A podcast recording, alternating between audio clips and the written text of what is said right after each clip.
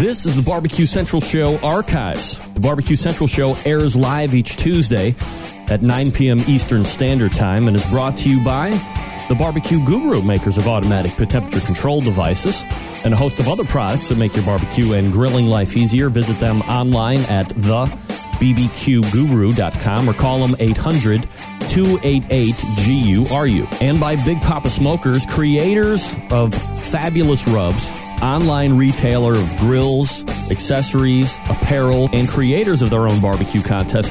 Visit them online at bigpoppasmokers.com. And by Butcher Barbecue, creators of injections and rubs, sweeping the nation, doing well in competitions and in the backyard. You can visit them at butcherbbq.com. And by Steven DiFranco Jewelers, official jeweler of the Barbecue Central Show.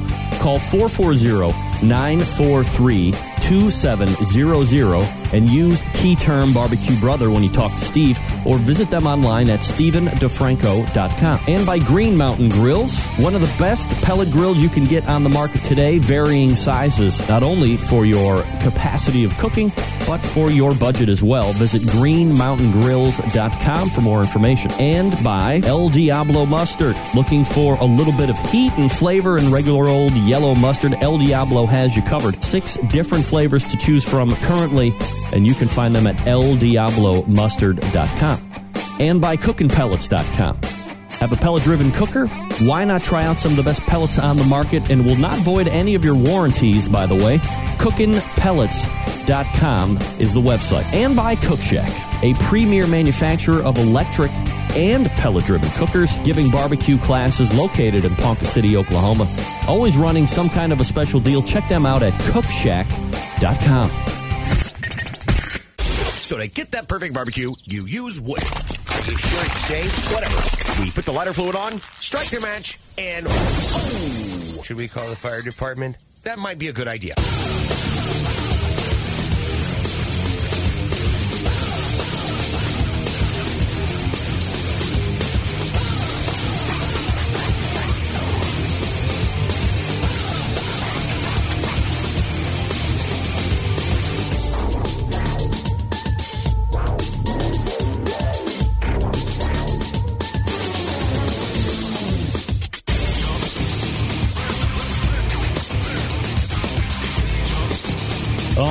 Good evening and welcome to the Really Big Barbecue Central Show.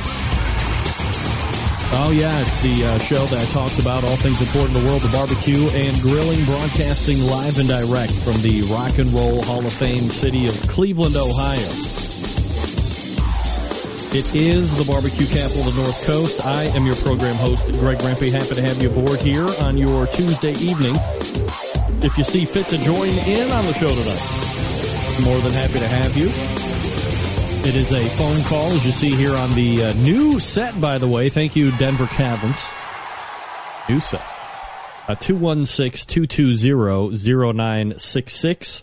Greg at the BBQ Central Show.com is the email address should you see fit to join in tonight. More than happy to have you. And uh, everything else you want to find out about the show, thebbqcentralshow.com. Here's what's coming up on the show tonight in case you didn't get the newsletter, which I did send out.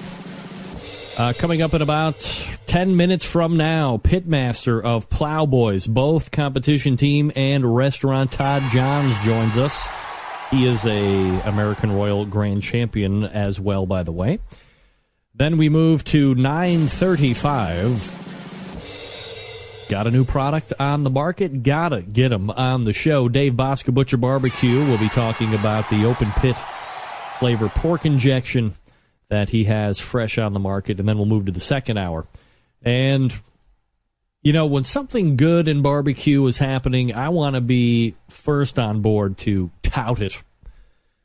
When something is good in barbecue, and it's going down in the Rock and Roll Hall of Fame city of Cleveland, Ohio. I got to talk about it, and that's why we're going to be talking about two half of the ownership of the Proper Pig food truck here in Cleveland, Ohio. Shane Vidovic joins us here on the show.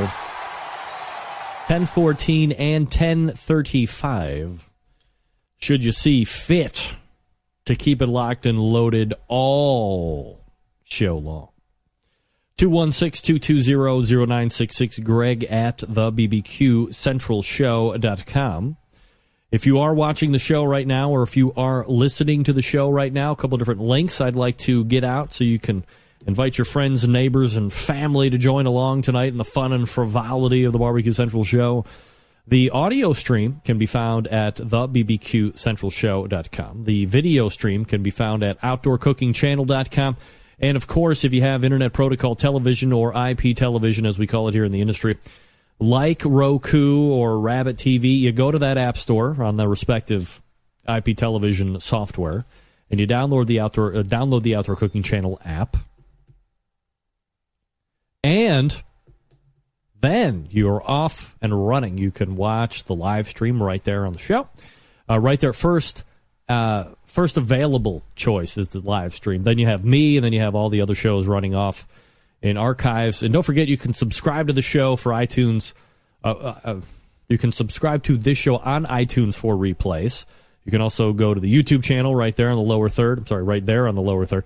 Also, Outdoor Cooking Channel is video replays. Of course, the main clearinghouse for any type of replay is the main website, the BBQ centralshow.com. No reason you should ever miss anything on this show ever.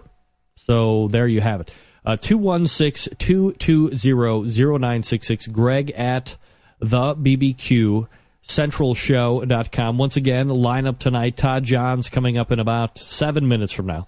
Dave Bouska Butcher Barbecue talking about his new product and some other stuff happening. And Shane Vidovic at 1014 and possibly 1035. His food truck business is called The Proper Pig. You can find them on the Twitter at The Proper Pig. They will follow you back. They will interact with you. They will talk about Texas style barbecue in Cleveland, no less. When do you get Texas style in Cleveland? Cleveland? Hardly ever, but they are one of the few doing Texas style, true, true Texas style barbecue. Right here in the Rock and Roll Hall of Fame city of Cleveland, Ohio. Rarely does it happen.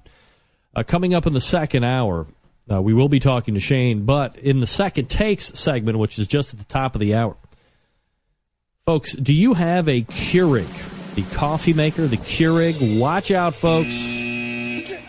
You're going to want to stay tuned for top of the second hour. We're going to be talking about the Keurig and why you may or may not be simply horrified that you're still using it. Maybe you won't be using it after the top of the second hour, but we'll see. But I figured my duty to warn you if there's something running amok here out there in the consuming public. It doesn't have to be just about barbecue, of course. The Keurig is a very catchy, a very fad like coffee machine. The single use coffee machines have really become quite the rage. Um, I had one. I'm not a fan.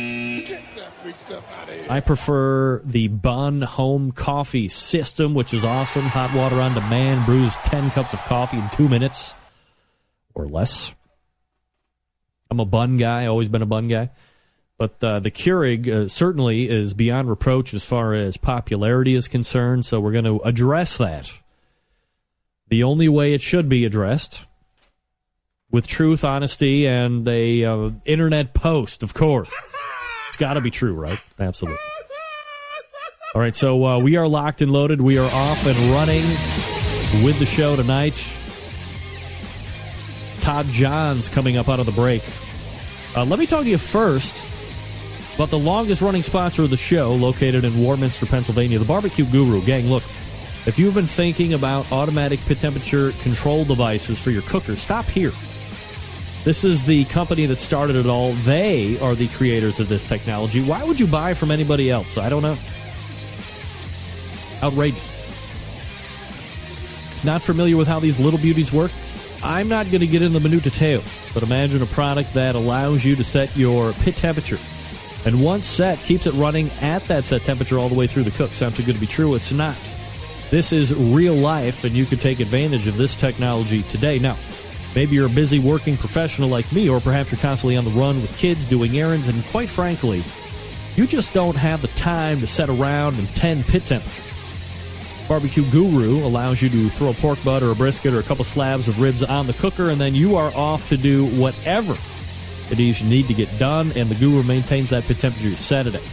There are currently four different models to choose from, so you know there is one to fit your budget and your level of geek. And for instance, geeks, you have Wi Fi connections all over the place, you got hotspots, you got smart devices, notebooks, Chromebooks, tablets.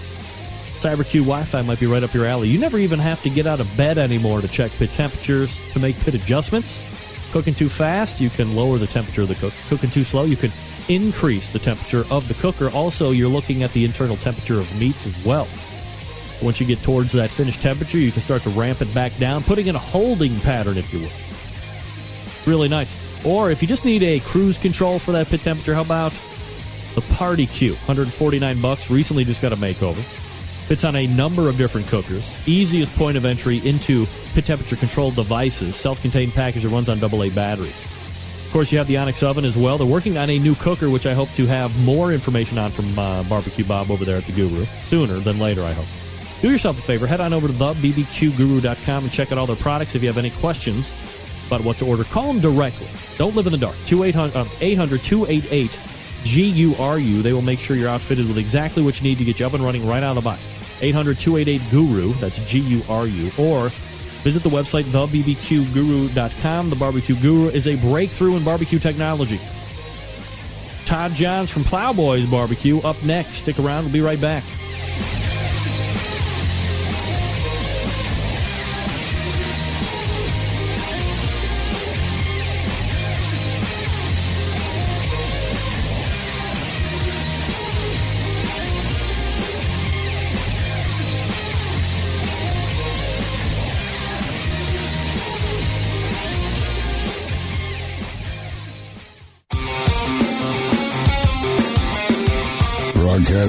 Live from the Barbecue Central Radio Network studios in Cleveland, Ohio.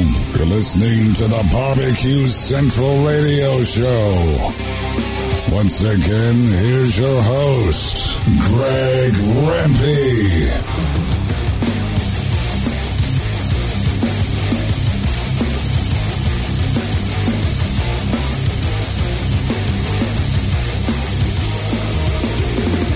welcome back. 216 220 uh-oh. 0966. Come on, come back here now. The email address is thebbqguru.com. You want to jump in on the show tonight? More than happy to have. Oh, boy. I have a feeling I didn't do something. Hold on. Hold on a sec. Give me one sec.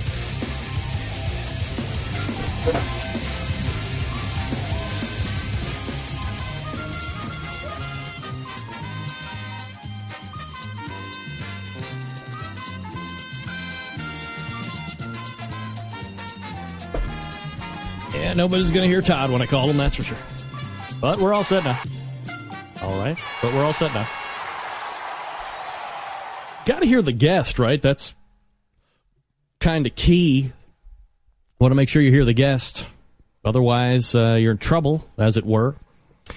Uh, all right, uh, this portion of the Barbecue Central show is brought to you by CookinPellets.com, your number one source for quality wood pellets for all of your pellet driven cookers. Visit cookinpellets.com for more information or to purchase. You can also visit amazon.com to purchase as well. Thank you to cookinpellets.com. My first guest tonight has been an award winning championship barbecue pitmasters for years on the competition circuit. However, recently has gotten into the next step of the business of barbecue, the restaurant business to be specific, and has seen much success in its short life. So let's go ahead and race on over to the hotline and welcome back friend of the show, the pitmaster of Plowboys Barbecue. Todd Johns joins me here on the show. Todd, how are you, buddy? Good. How are you? I'm doing absolutely fabulous, Todd. Appreciate you uh, making time out for the show tonight. Uh, obviously, very busy with all the, the new endeavors that you are running into. I guess before we get into uh, Plowboys, the restaurant, uh, there was obviously a, a, considerable competition life and reputation and, and, rubs and products and all this other stuff.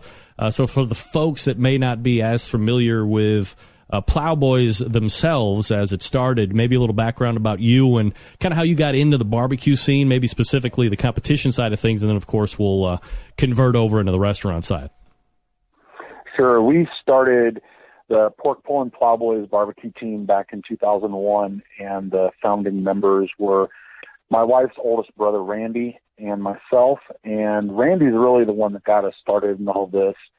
And when I first started dating my wife about 16 years ago, I think Randy took pity on me being the new guy in the family and uh, just kind of tried to find something that we could connect on. It became barbecue. And he had a little bit of history being a pork producer for many, many years and working with Missouri pork producers and cooking for some events and really knowing a lot of the different cuts and uh, of the hog and how to prepare them. And even today, I feel like I understand the hog and and you know more than beef. And a lot of it just comes from being around Randy so much and learning everything that he knew as both a producer and also as a cook. And so you know I kind of know a little bit more. I grew up in a farm family um, both my grandparents had farms, and I got to hang out there a lot and be involved in that sometimes. And and so just kind of learning more about the animal from Randy and some of my experience, you know, I think sometimes it plays into being a cook too. So, you know, that's a little bit of my background as far as, um, you know, getting started did you find that the uh, the olive branch or the, the thing that he was hoping to, to get in common was uh, was good? Did you think you were going to find as much fun in competition barbecue as uh, obviously you did?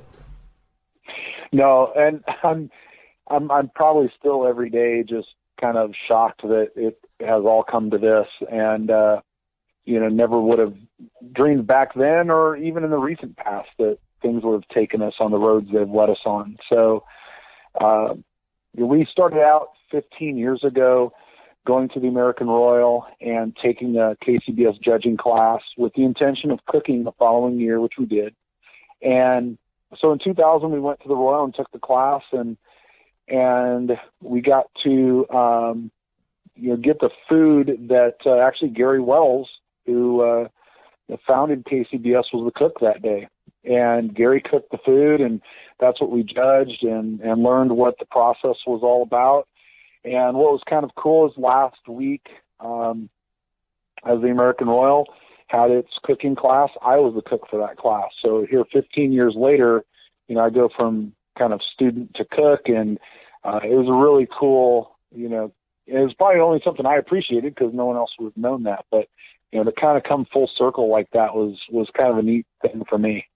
Todd, I mean, I guess it's not normal that uh, you know, at least over the last handful of years since I've been doing the show, there you know aren't a lot of pit masters that I've had on that have been doing competition barbecue for 15 plus years as you have, and certainly you've seen a lot transpire, change, evolve over the last decade and a half. You know, when you look back to when you started, when you look to where we're at current day with what seems to be such a highly specialized event each and every weekend when you break down uh, ingredients that you're buying and uh, purveyors of the different meats when it never seemed to be like that.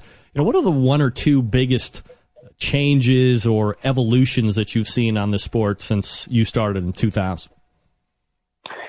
Well, the biggest thing that has affected competition from the time we started until now is uh, j- the internet and people connecting and learning from each other and people sharing more than they ever did back then.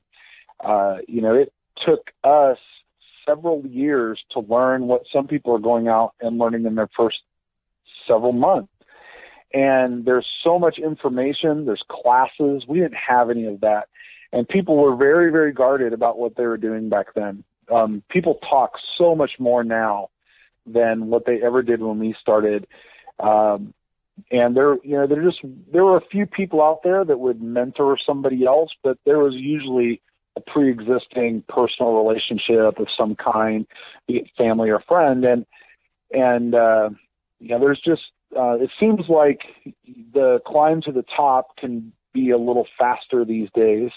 Um, but that being said, it's a lot more specialized. The cuts are getting a lot more specialized, and it, it just seems like everyone's you know, trimming that corner a little bit more and being a lot more razor sharp on what they're doing. So I think it's um, getting a little more competitive, uh, definitely, you know, than when it was when we started. But um, there's there's a lot more assets for people out there and a lot more products. Uh, there's a lot more products available than there ever was, and it's almost I think we're getting too many.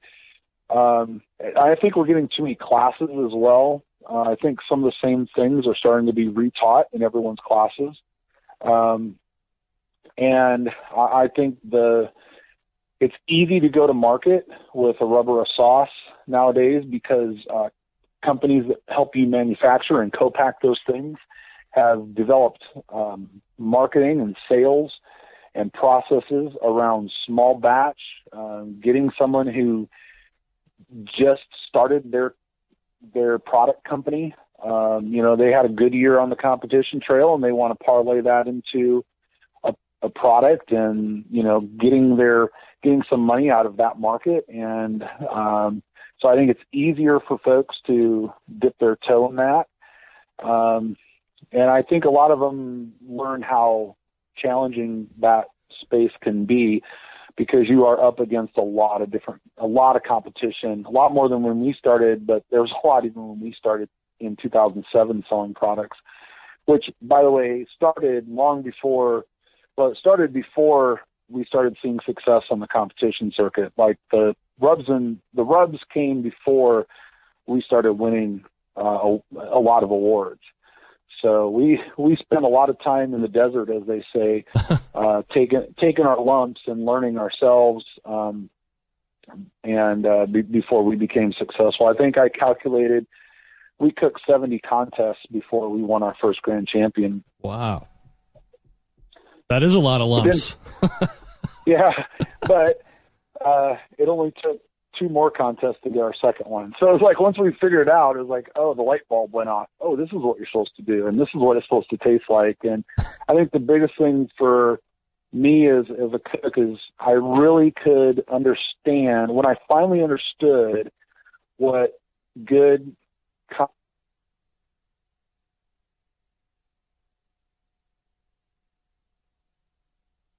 supposed to look like all of a sudden the light bulb went off and and things got a little easier for me. Um and you know then i then i could really kind of understand maybe what the what i thought the judges were looking for and could start to repeat that process.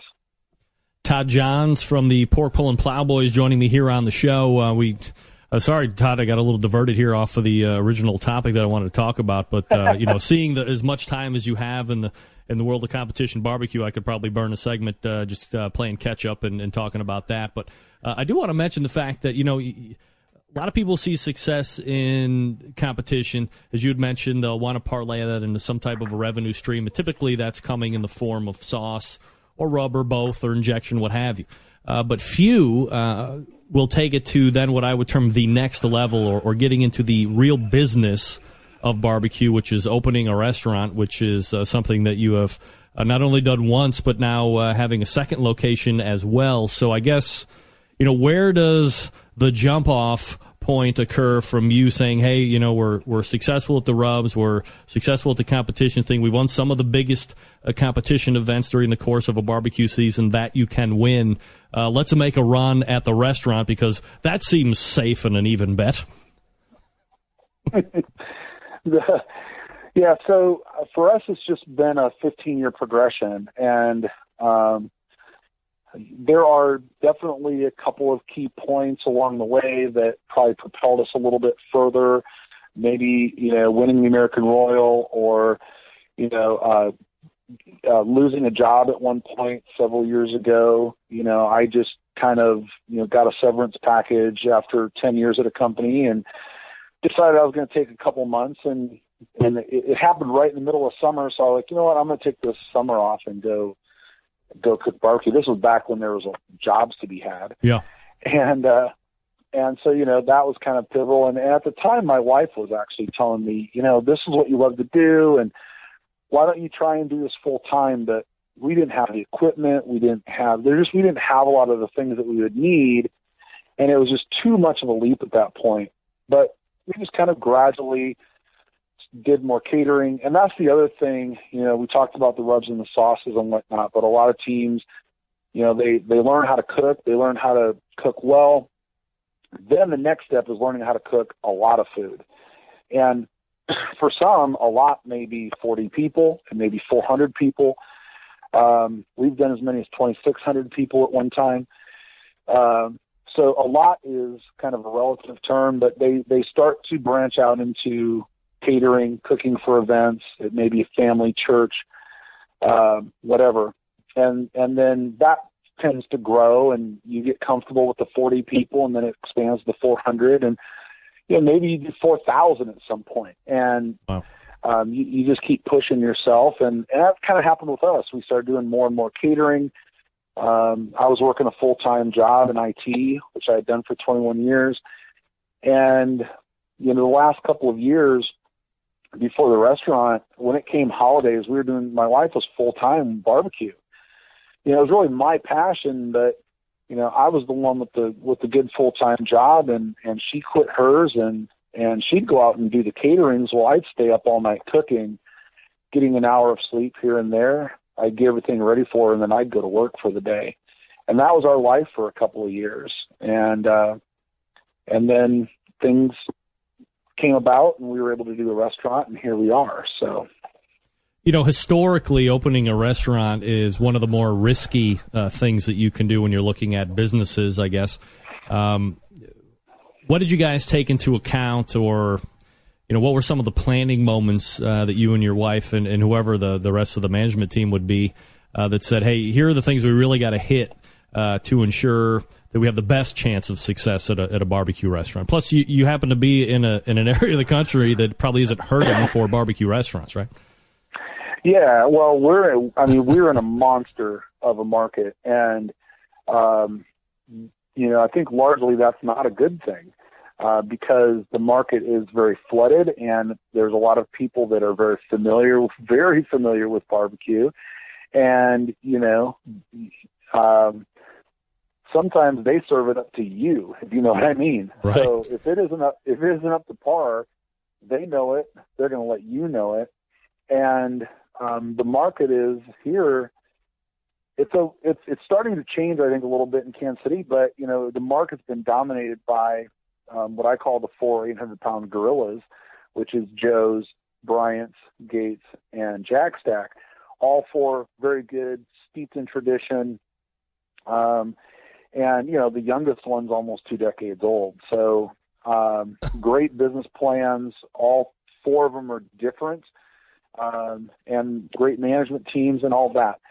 So, you know, so so now you're the 200th barbecue restaurant in the city, and and uh, you know you've got those four big guys you're going up against, and and everybody else. But I think what's starting to change is, you know, people are they they love those four places as they should, but they like venturing out and, and finding places like us too, and so we we are trying to be a neighborhood place. We're in one of the suburbs. Um, I call it the call it a bedroom community. Um, we're the sixth largest city in Missouri, so we're a very large suburb. Um, I think there's 65,000 people kind of in our city and general area.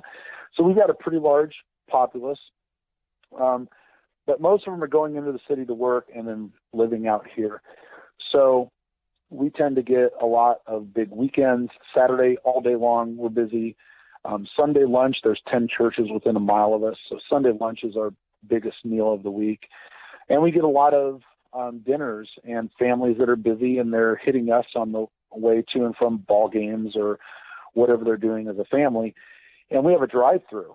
And we, our restaurant, for those who don't know, is a former Wendy's that had been closed for seven years. And we picked it up and renovated it. And most people could not tell it was a Wendy's but we have a drive-through, and that drive-through uh, counts for 25% of our overall business wow. at an average day in day out. And you know, my feeling is of that 25% of our total revenue, um, I, I bet 20 of it would not exist at all if it wasn't for the drive-through. you know, a portion of that, maybe five percent of our our business would get recaptured by people coming in the door. But I think a lot of them would would would not come in because of the inconvenience. Yep. People like to just come through and get it, and we're all trained that way from years of fast food and whatnot. So, um, you know, I I'm sorry, Greg. I don't remember what your original question was, but I'm just kind of rambling. Yeah, here, no, I mean it, it, was answered and, and then some. Uh, so I certainly appreciate that. We're talking with Todd Johns from uh, Pork Pulling Plowboys. Uh, Todd, do you have a uh, a website for the the restaurant itself? You know, that's one thing that um, I'm actually um, having some meetings and taking a little trip tomorrow, and that's one of the things that we're going to talk about. Um, you know, we're being a small business and trying to you know get the second restaurant going and and still have all the sauces and rubs, which has been a growing business for us too. And it's uh, it's hard to do it all, and I'm trying to find some help on that. We do um, a lot of stuff on Facebook, and that tends to be um, very easy, and we we have a great following from a lot of our loyal customers on there. So we really try to focus on social media with the with the new restaurant, which is now in downtown. So we're out in the suburbs, but the downtown restaurant is in the second tallest building downtown uh, called Town Pavilion. And we're on the ground floor with a corner spot. Um, great location. There's like 2,000 people just in our building. And with the two other buildings connected with us,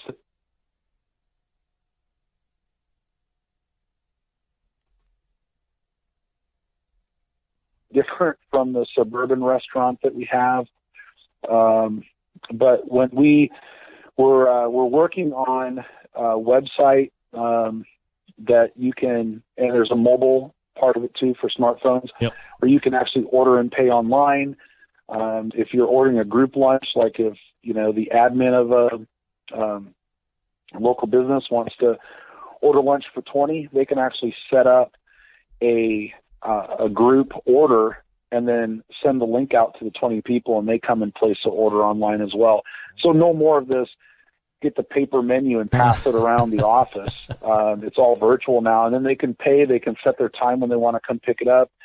And, you know, we have management functions as well to be able to say, hey, we can only do so many orders, you know, during this time of the day. Um, so that, you know, if we're doing a heavy lunch in the dining room, you know we can only do so much to go. But uh you know that kind of stuff is is coming for us and it's in the planning phase right now and there's a lot of cool stuff that we're going to be able to do with that. So it's fun being uh you know it's fun having this is what i love. I love competition but this is really what i love. I love being an entrepreneur.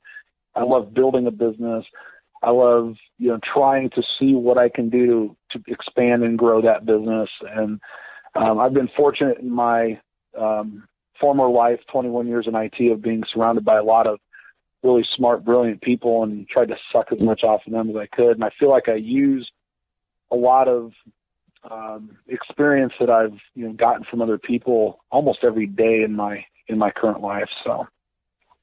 Todd Johns breaking it all down for us. Uh, you can find him in Kansas City, Missouri. Uh, pork pulling plowboys, uh, pitmaster as well. Uh, Todd, uh, I've run out of time because I'm a uh, a guy that asks questions that uh, were offhand in the beginning, and I apologize. But I mean, I would really love to have you on so we can really, you know, look at a little bit more of the intricacies of, you know, opening a restaurant and how you found a, a place instead of building and rent versus own and your own versus franchise, all that stuff yeah. that you know maybe you, yep. you may or may not considered uh, because I know there's a lot of people out there would really appreciate that information. So uh, let's uh, get together off air, see if we can't uh, hook that up sooner than later. But uh, I do appreciate you making time for the show. Continued success, man. We'll talk soon. All right, thanks. All right, take care. There he is, Todd Johns, uh, pork pulling plowboys.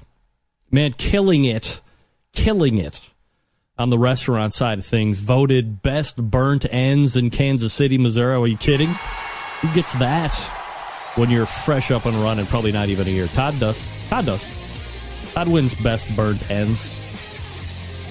Dave Bouska coming up out of the break. Uh, gang, if you didn't know by now, Big Poppa Smokers is the one stop shop for anyone interested in barbecue, featuring a comprehensive selection of all American made grills, spices, sauces, accessories, even a kit that gives you everything you need to make a world class smoker out of a 55 gallon drum.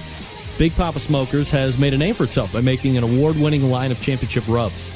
The rubs have won almost every major competition barbecue event, including the 2012 and 13 World Series of Barbecue in Kansas City, the 2012 Jack Daniels Invitational, 2013 Kingsford Challenge, 2014 Houston Livestock and Rodeo. Many more to come. Many that have won this year already that he hasn't listed here on the read. BPS has also banded together with a fellow California based rub company called Simply Marvelous Barbecue to form what has now become known as the West Coast Offense. Defying conventional wisdom, these two California based rub makers have cornered the market on competitive barbecue and begun to redefine the flavor profile that competitive cooks from across the country have begun to aim for. They've also created two of their unique competitions, all their own King of the Smoker, which is, brings the best of the best in barbecue and a head to head back to basics competition style. The King of the Smoker is unique in the fact that contestants may not use any electric devices such as pellet cookers or pit minders Contestants are just allowed to use charcoal, wood, and their wits to win one of the most high stake barbecue competitions around. The other competition that BPS has started is known as Guinea Pig. This is a cost controlled competition that helps to bring in newcomers to the competitive barbecue world that also features prize distribution all the way down to 10th place in each category, which helps provide incentive to get new competitors into the world of competition barbecue. On top of all that, Big Poppa has created a unique brand ambassador program, the BPS Elite Team, featuring 15 of the best competition teams in the country working together to promote camaraderie, competition barbecue, and to benefit children's charities across the U.S. So keep in mind, the Big Poppa Smokers, Sterling Ball and the gang out there, have been able to do this within the four years of it being in existence. Business, if I might say, in another way. Turning the competition barbecue world on its head, creating their own unique competition, becoming a staple of a nationwide restaurant chain, and benefiting children's charities across the U.S. Just beginning for Big Poppa Smokers. Of course, the website, bigpoppasmokers.com. Big thanks to Sterling Ball and the gang over there for support of the show. Certainly appreciate it.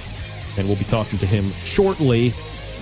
We will uh, head on over to pick up Dave Bouska from Butcher Barbecue to talk a new injection hitting the market. Stick around, we'll be right back.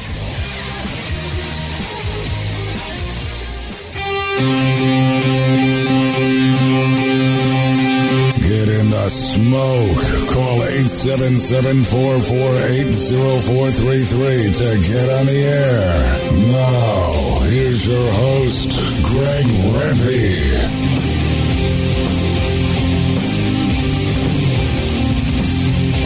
Welcome back.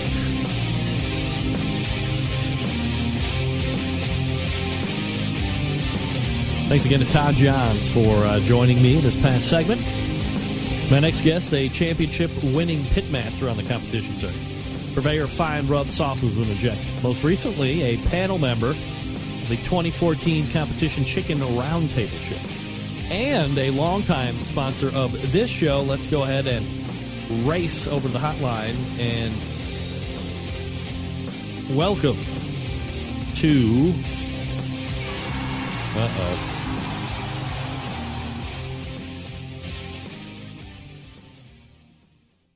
This is where I say let's welcome Dave Bouska to the show. No. I see him in the. He's not still in that meeting, is he? It's eight thirty. Uh, it's it's eight thirty Western time, gentlemen. Central time. All right, let's try again.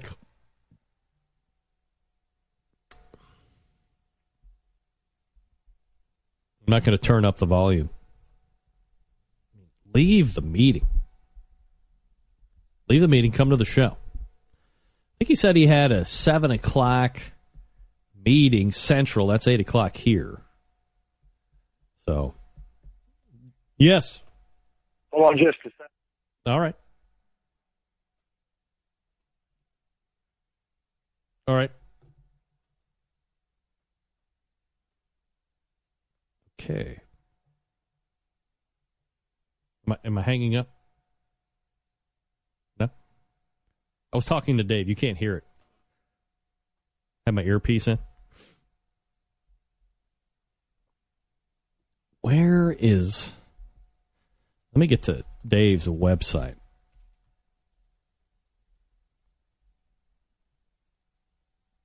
Pull it up over here on the on the main stage, ladies and gentlemen, main stage, yeah.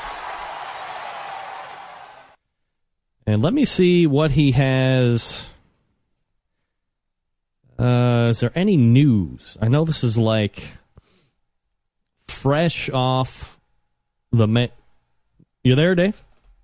Yes, sir. All right, Dave Bouska, ladies and gentlemen. Dave, how are you, buddy? I'm fine, sir. Good. All We're right.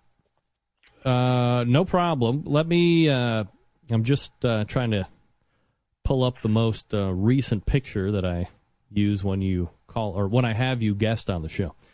It's the uh, very impressive. Is that the is that the Pitmasters trophy that you have in your hand in that uh, glory shot that I use? You know what I'm Um, talking about? get- to get on there and look. I think that's the, the TV show trophy shot. All right, Dave. So uh, for people who don't know you, you're Dave. You're Dave Bouska, Butcher Barbecue, ButcherBBQ.com, longtime sponsor of the show, and uh, of course, uh, wildly appreciated by your host and friend. And I guess the one thing that I, you know, as a, uh, I guess what I would term myself as, a- as a businessman or a, a semi-entrepreneur, which you are as well, aside from being a, a great cook out there on the scene.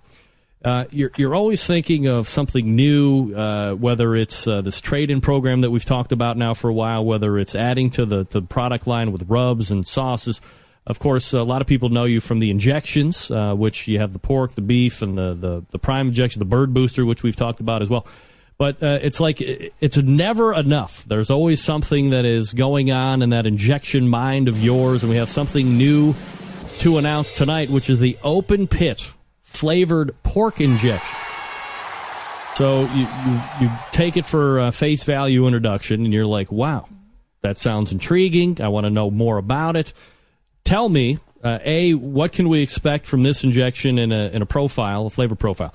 Uh, but I guess B, more importantly, you know, where is this even rattling around in your head as something that uh, you want to bring to market? Is it like market research? Is it a, a flavor that you remember growing up or a flavor that you prefer when you're cooking in the backyard that you wanted to bring to the masses? Tell me about open pit flavored pork injection. Yeah, open. Okay, first, open pit pork injection is a similar product to our rotisserie chicken. That flavor derived from that. Um, I was playing with it, and another team had mentioned that sure would be good on pork.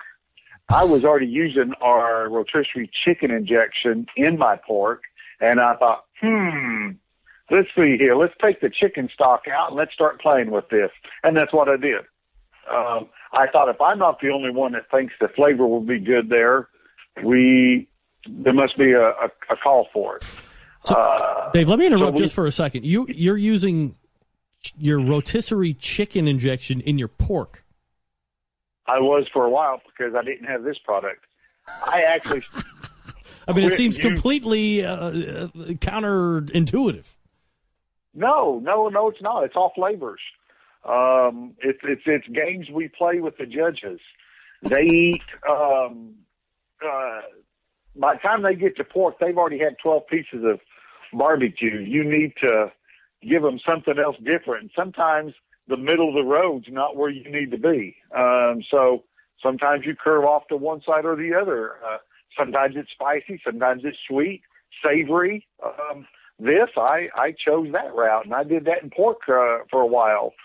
Uh, you really don't want to know what's in the brisket. Um, that's for another round table. But uh, the pork, yeah, I, I did that for a while, and so I took uh, the pork injection that we have with that with a hydrolyzed vegetable protein. We started blending it with this, and it was kind of plain. So we started stepping it up. We we got some different things in it. We got some molasses. Um, there's some four kinds of peppers that are in this.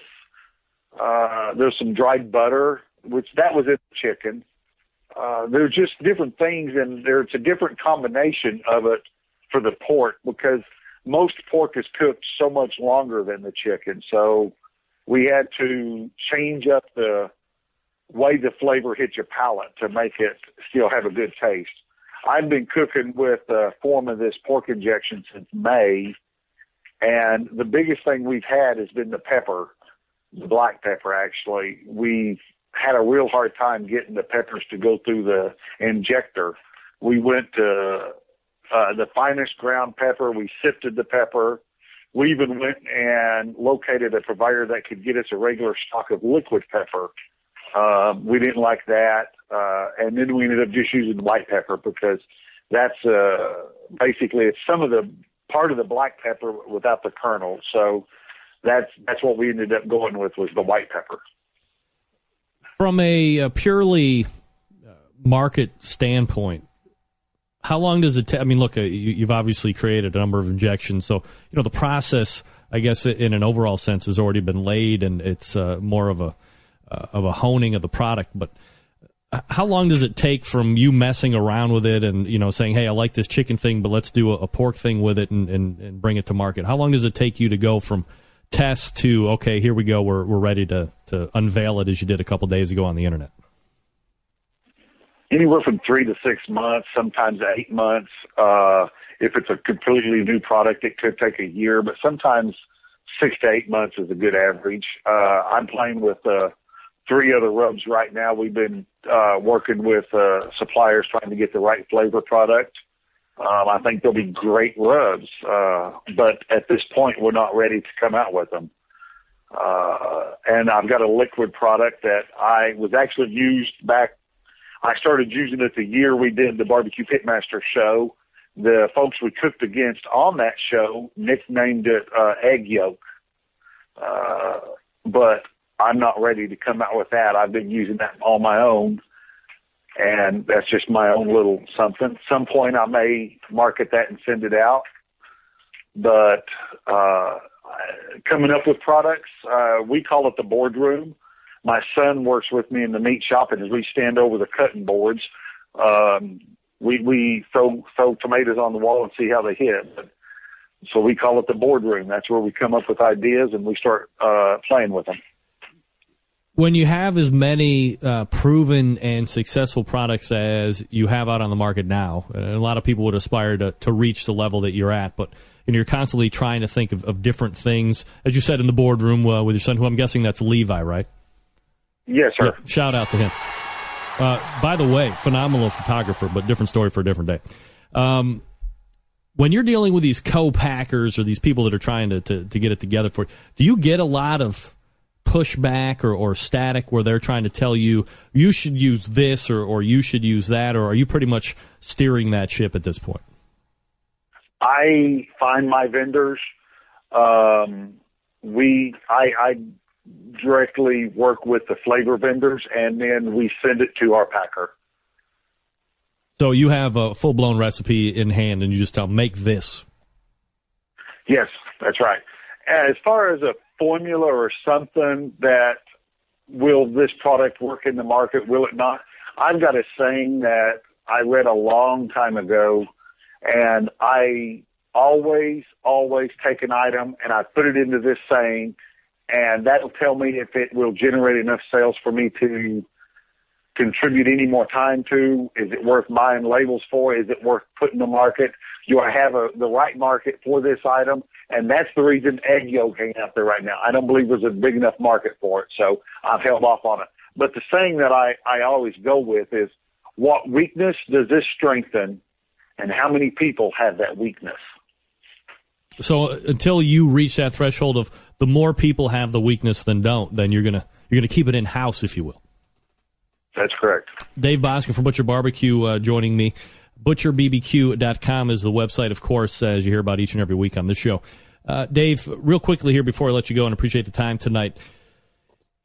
If, if you could just kind of recap again, you know, what injection does, uh, how it differs from a, a brining, if you will, because I know a lot of people on the periphery, especially coming up to Thanksgiving, are, are going to do a, a, brine turkey, if you will. Uh, but talk to me a little bit, uh, educate us a little bit about injection, how it works, and, and why you're a big fan and, and why you've really uh, latched onto that product line. All right.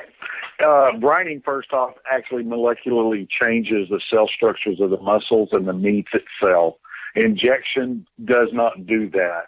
And if you're looking to grow or to get into food service, there is a lot of the state health departments that will not allow you to brine without a HACCP program. Injecting can be done instantly, and no HACCP program will be uh, forced upon you. Um, number one, that's that's a great thing. Um, now, injecting, it will p- help penetrate the meat right to the center where you need it. Um, it'll help get you the flavors right there. You can brine a brisket, and it takes several, several days for brining to penetrate the thick, dense muscles. Injection is done within 15, 20 minutes. So, number one, that's the best scenario uh, to use for brining versus injecting. As far as uh, you know that that moisture retention, and you've talked about it on the show. I, I specifically remember when we were talking about Bird Booster, but I mean there is a, a quite a, a, level of enhanced moisture retention uh, when you're doing an injection versus versus the brining too, as well, right? Absolutely, yes, you're absolutely right. Um, you can you can penetrate in areas that sometimes. Uh, well, no, I can't say that. No, brining will eventually get to everywhere, but the injections can get there almost instantly. So the the travel thought I had there won't work. So I'll shut up. Uh, Dave Bouska from Butcher Barbecue joining us here on the show. The new product is called Open Pit Flavored Pork Injection. So if you are uh, looking for a, a, new flavor for the pork, or uh, perhaps you want to diverge a little. Maybe you're like Dave, you've been using the, the chicken, uh, rotisserie chicken in your pork, and you want to try something a little bit different. This is something you want to go ahead and pick up. it, it is it uh, it is available for sale on the website, right, Dave? Yes, sir. All right. We have a standard operating procedure. We send stuff to the stores before we ever release it. So I would love for you to go out and check with your local store first, then hit us up if you can't find it there. So um, please let's let's let's support our stores. ButcherBBQ.com, the website. He is Dave Bouska, pitmaster of Butcher Barbecue. Dave, always appreciate the time. Thanks so much for coming out tonight, buddy. Greg, thank you for having me. And sorry I was late. Yeah, no, not a problem. There he is. Dave Bouska. I just appreciate making the call, Dave. What are you, nuts? Sorry you're late. I'll get those 30 seconds back, young man. Get that big stuff out of here. No, I won't. It's fine. The day that I, uh, I think I was a minute late to my own shift. Wait, no, I was. I, there's Dave. There goes Dave. All right, folks, you've seen it for the last two interview segments. Let's go to instant chat for yay or nay. New set, yay or nay. Look at I hung this nice new wood paneling. I put in the uh, spotlights, a little better lighting. I know you love it. All right, folks, let me talk to you quickly about Steven DiFranco Jewelers, Barbecue Junkie. First of all, the website, StevenDiFranco.com. Second of all, the phone number, 440 943 2700. When you go to the website, you're going to check out everything he has to offer. Steve is a engagement wedding ring uh, wedding ring superstore. Typically, I'm talking to you about watches, the Bulovas, the Citizens, the uh, Philip and Company watches, those uh, nice high end without the high end price type watches. There's a number of other things in Steven's store that if you can't get there in person, you can go on the internet, you can troll around, see what you like. And then you call him, 440-943-2700. If Steve does not answer the phone, there's a very high likelihood that he will. You ask for Steve, he'll answer the phone. Steve. Say, hey, Steve, my name is Joe S. the Ragman, and I'm a big fan of the Barbecue Central show. Greg told me to call you, and I saw this Camille bracelet, or I saw these set of earrings, or saw this watch. I'm a barbecue brother, or if you're a lady, I'm a barbecue sister. Boom. He will hook you up. You know, a lot of the stuff that you see on the website. I know a lot of you are going to the websites now. I mean, especially some of the big holidays coming up. Do it now. Shop now. Save now. Remember, everything ships to you for free as well when you go to Steve's. Again, StevenDiFranco.com, 440-943-2700. Ask for Steve. Tell him your barbecue brother or sister. He will give you the real discounted prices of a lot of that stuff that is on his website.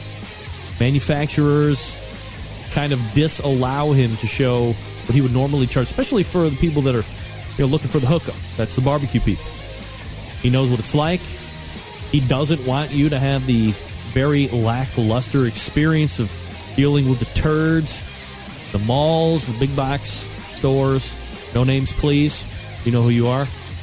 So call him at 440-943-2700 or stevendifranco.com. Test him. Say, hey, I'm looking for something sweet for my wife. I got this much to spend. Give me some options. He'll give you options. stevendifranco.com. We're back to wrap the first hour right after this. Stick around.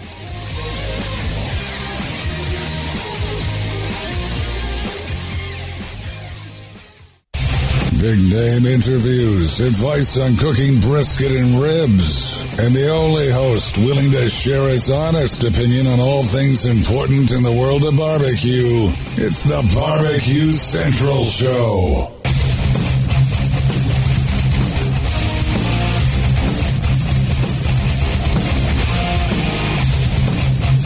All right, welcome back.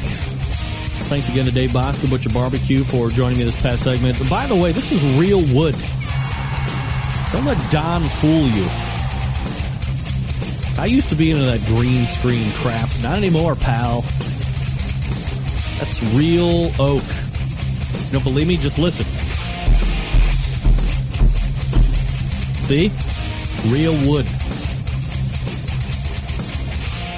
Uh, if you have the ability, as Dave said, to go to a store, uh, go to his website, see where he's being sold in in store. Uh, or Dave, if you have the stores that you are in,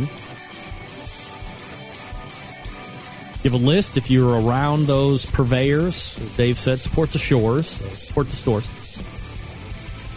What are you talking about? Lots of pixelation from my shirt, David. How dare you? I'm electric electric. Pixelation. You must be watching on the big screen. Yeah, that's right, Don G. You my man. You my man. That's my aura. Should be gold. Should be amber to color of my energy. Uh, if you do not live by a purveyor, butcherbbq.com. The website you know, the website you love. And while you're there, pick up the new open pit flavored pork injection, yes. Pick up a five pound bag of honey rub, yes. Pick up a six pack of sweet barbecue sauce, yes. Remember, if you get over 200 bucks, you get free shipping as well. That sweetens the deal. I mean, you can spend 200 bucks there easy because all that stuff is so good. Don't make the same mistake I did when I was buying stuff there originally. Buying the small stuff. No, don't do that. Buy the big stuff. Buy that big stuff. Right? Buy the big stuff. Uh, all right, we'll uh, step away, reload for the second hour. Shane Vidovic will be talking food truck, Seatown, Proper Pig. We got Keurig coming up next. It's fun and frivolity here on the show. You are listening and watching the Barbecue Central show right here on the Barbecue Central Network.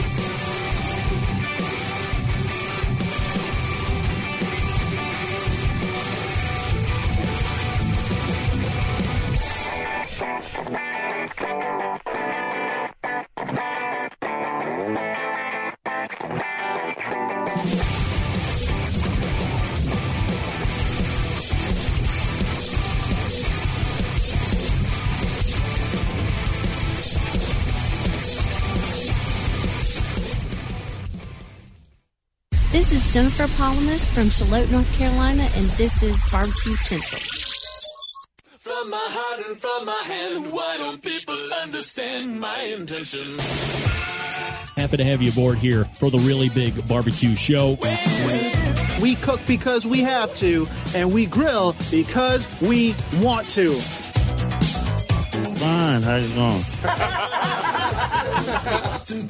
You have a great show. I'm a big fan. So what what what seems to be the problem here? This man looks like he's dead and he's in the in the crackle. Charbono. It's all about the Charbono, dude. Succulent fish. What? We ate 54 wiener. But listen, Lavernius, shut your face. I'm shaking like a dog shit peach seeds. We have top men working on it right now. Who? Top men.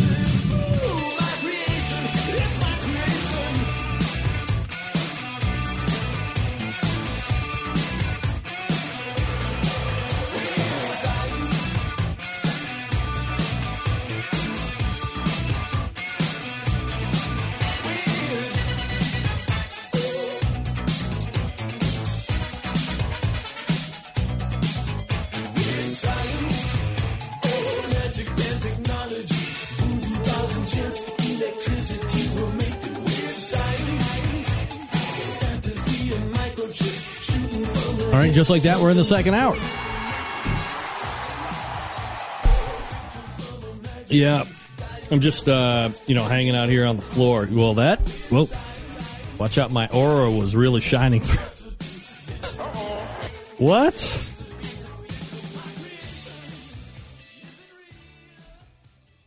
I wanted something a little different. You know, something that uh, this, this gives it a little bit more homey, little 19, what, 75, 78 look, right? Yeah. Yeah! That's right. Uh, folks, welcome to the Barbecue Central Show, second hour. Uh, this is a show, if you're just joining us here for the second hour, you've missed the first hour, and shame on you. It was spectacular. Might have thought about just packing the show in after the first hour. We talk about items that are important to the world of barbecue and grilling. You know, the show isn't just about competition barbecue. I mean, for crying out loud, the last two guests that I had on have competition chops, but it wasn't about competitions per se. So n- don't listen to people that are telling you that this show was only about competition. Nay, nary a word of truth to that. We try and cover it all. The Baltimore Club basement look. I like it. Mark, yeah. Baltimore Club. This is this is downtown Cleveland look. It's the wood look. Is that a butterfly tattoo on Greg's list uh, wrist? Very dainty. No, it's not a butterfly. Clinton, turd. No. And so, what if it was? I'll have you know. Uh, all right. Where'd I where'd it go? Where'd it go? I mentioned at the uh, oh, I'm sorry. Uh, so we uh, talk about barbecue and grilling here. Uh, you can find this website off hours at thebbqcentralshow.com. You can find archives at the same website. We broadcast live from 9 to 11. Again, you know, I say it every once in a while because people listen to podcasts.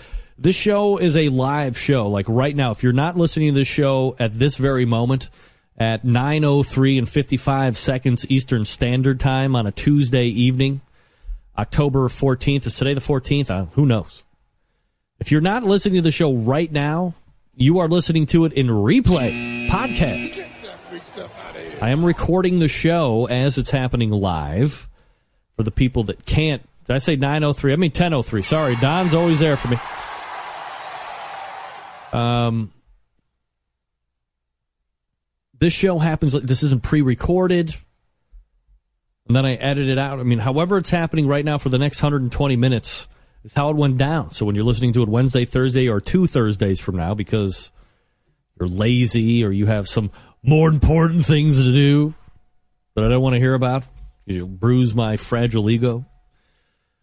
Know that you can join us if you set a reminder in your Google's calendar from 9 to 11 every Tuesday evening Eastern Time. You can tune into the show at thebbqcentralshow.com or outdoorcookingchannel.com or on Roku or whatever.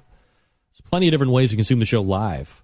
And of course, you can get it in podcast too. But join the live crowd. It's growing. I mean, we had damn near 100 people, I think, just on the Outdoor Cooking Channel side uh, when Todd was on and when Dave was on here this past hour. Let me take a quick peek I mean, we're damn near 50 still. I mean, come on.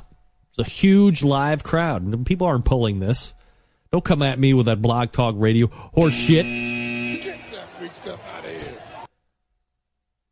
Has anybody else noticed that coffee seems to be really popular these days? Every corner has a Starbucks, every corner has a mom and pop coffee shop that is bitching about Starbucks. Regional coffee shops like here, I don't know if they have them where you live, uh, Arabica. Hell. Yeah, Arabica was very popular. Starbucks putting those pe- people out of business. Clint Cantwell saying, Why is Greg in my grandparents' basement? Dude, this is high quality cherry wood that I just milled myself over the weekend and hung it on the wall, bitch. Clint, don't you have some lame articles for grilling.com to uh, edit and stick up and pass off as your own? Beat it. So coffee is popular. And then it's like, what could we what machine or what device can we make that would increase the popularity of coffee? Well, of course, it is the personal coffee machine and none other than the most popular personal coffee. Not the Tessissimo that that uh, Penelope Cruz markets. I don't even know the name of the machine, but I know her name. Tassimo, whatever. Forget it. Not that. The Keurig. That's right. K E U R I G, Keurig, or as my dad calls it, the Kroig. Not right. That's incorrect. And, you know, you've seen it. Some of them have a water reservoir. Some of them you got to dump the water in, and it takes like five minutes to do it. But, you know, up, spend the 140 bucks. Buy the, the Keurig that has the water filter with on demand hot water. I mean, if your coffee machine still has to heat the water through this, and it takes like eight or nine or ten minutes to brew a pot of coffee, you're living in the dark age. Get a bun. Get the Keurig that has the water reservoir on the side for on demand hot water so you can just brew at will. You want to brew at will, basically, is what I'm saying. Well, this fine gentleman uh, or lady Aaron Chamerlik, who is an MS, also an MT, and an ASCP. Whatever the hell that is. What busy person doesn't love the idea of having a personal cup of coffee instantly with a push of a button? Many people are delighted when the Keurig machines show up in the workplace or doctor's waiting room. I love the idea. I bought one from Costco along with a handy unit to store these award cake or these awkward K cups. Of course, insisted on the Newman's organic K cups for my own coffee choice. So we stocked a hot little beverage center for a variety of K cups. The little voice inside my head starting asking questions. I pushed those concerns away for the sake of convenience. But here's what she was wondering How fresh is the coffee in a K cup? What toxins am I exposing myself to as the hot water forces the coffee through a little hole poked in the plastic cup. No! What is that lid made of that is poked at the top to allow water to enter the cup? What chemicals are used in the flavored coffee selections? Is there a filter inside that plastic cup? What is it made of? And how is it secured inside the plastic cup? If you own a Keurig, please continue reading the post because I discovered shocking and sickening files. This will explain why I kicked my Keurig to the curb. First of all, is your Keurig harboring mold and bacteria? Look, I don't have to read the answer to that. The answer, of course, is yes. So isn't every other freaking coffee maker ever on the face of the earth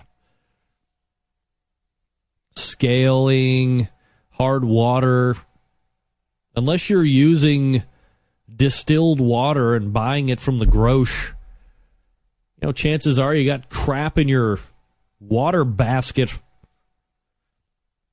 The K cup conundrum, of course. Everybody very worried that they're plastic, non recyclable. Come on. We're not going to be around here to have to worry about that.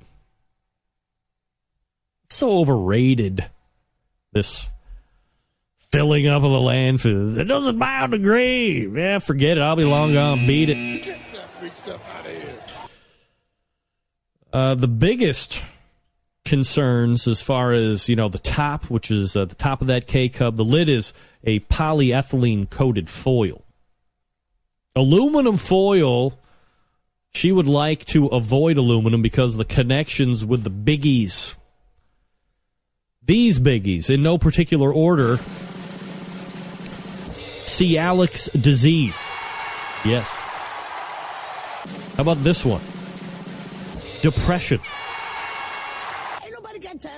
how about this one? Aluminum foil. Aluminum connected with anxiety. Huh? What? How about this one? You ever heard of this one? Alzheimer's disease. How about this one? You ever heard of this one? Alzheimer's disease. How about this one? You ever heard of this one? Alzheimer's disease. Yeah, connected. That's right. And then she goes on to talk about uh, reusable this, reusable that. I mean, come on. Why? Why is this lady trying to get up on my Keurig, talking about it's bad, it's moldy, it's going to cause Alzheimer's disease. You're going to be an Alzheimer's ridden, depressed, anxiety laden, Celiac diseased, have a motherfucker. Get that big stuff out of here. Don't we have enough to worry about in this country right now? Going back to war, Ebola raging around the damn place. And we're going to worry about K cups aluminum foil lids and if the cup is recyclable or not. Outrageous. Get me out of here. Shane Vidovic coming up. Oh, I forgot. Mark, I forgot that one. How about this one? Alzheimer's disease. Aluminum connected to Alzheimer's disease. That's right. Folks, uh, they are a new and now vaunted sponsor of the show, Cookshack. Boom. Dave Bouska used Cookshack. If you're not into the wood fires, like the stoking of wood fires, if you're not into tending charcoal cookers, if you're not into tending pellet cookers, for crying out loud, which Cookshack makes, then look no further than Cookshack and their electric line of cookers. That's right. You have the Smokette Elite, you have the Smokette Original, you have the Super Smoker Elite, and the AmeriQue. These are their electric models that you can choose from. Plug them in, load them up with some smoke wood, and then set the temperature, and boom, you're off. You're ready to hit it. Go out to the beach if you want to. Take advantage of some pretty awesome accessories like the ones I've been talking about for the last couple weeks. Uh, there is a cold smoke baffle you might want to consider. But more importantly than that, I mean, if you're a barbecue guy, you're a meat guy. If you're a meat guy, you are a jerky guy. Get the jerky rods. Go buy your eye round of beef. Dave is the uh, the eye of round of beef, the still the the beef of choice for jerky. Slice it thin. Put it in your Hi Mountain cure, whatever flavor you like. Let that do its thing. And fire up your Smokette or your AmeriQue or your Super Smoker Elite. Hang the jerky rods after you pierce those thin slices of cured beef and watch the magic happen. Dave's saying top round as well is good for jerky. I'm telling you, it's going to be some of the best jerky you've ever had. It's, it's, it's awesome. Now, let me warn you. I don't know if this is a break-in period or not, but when you use that Smokette, you might get the, the release or the burp. Watch out. Known to scare nothing. Known to scare brother. People were running off the Lanai in Florida like, eight or nine. Dad, what? How long ago was that? Eight, nine years ago, when that thing burped when we were doing the big barbecue for the next day. Man, my mom and myself took out like We were getting shot at by rival gangs on the Lanai. Here's what you need to do 800 423 0698 is the 800 number. Call a friendly sales consultant. Cookshack.com is the website. Again, the Smokette, Smokette Elite, the Super Smoker Elite, and the AmeriQue are your electric bottles. Inexpensive to operate, energy efficient, fully insulated. Lots of great stuff to buy for accessories. It's cookshack.com, 800 423 0698. We're back with Shane Vidovic right after this. Stick around.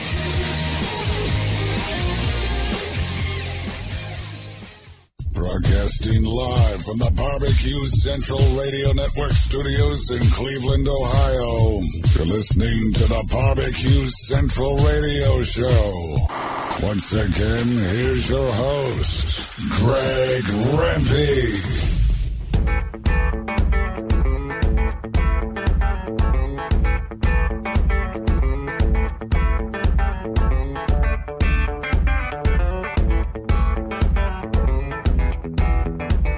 Right. We are back 216 220 0966. The email address is greg at the BBQ centralshow.com. You want to jump in tonight?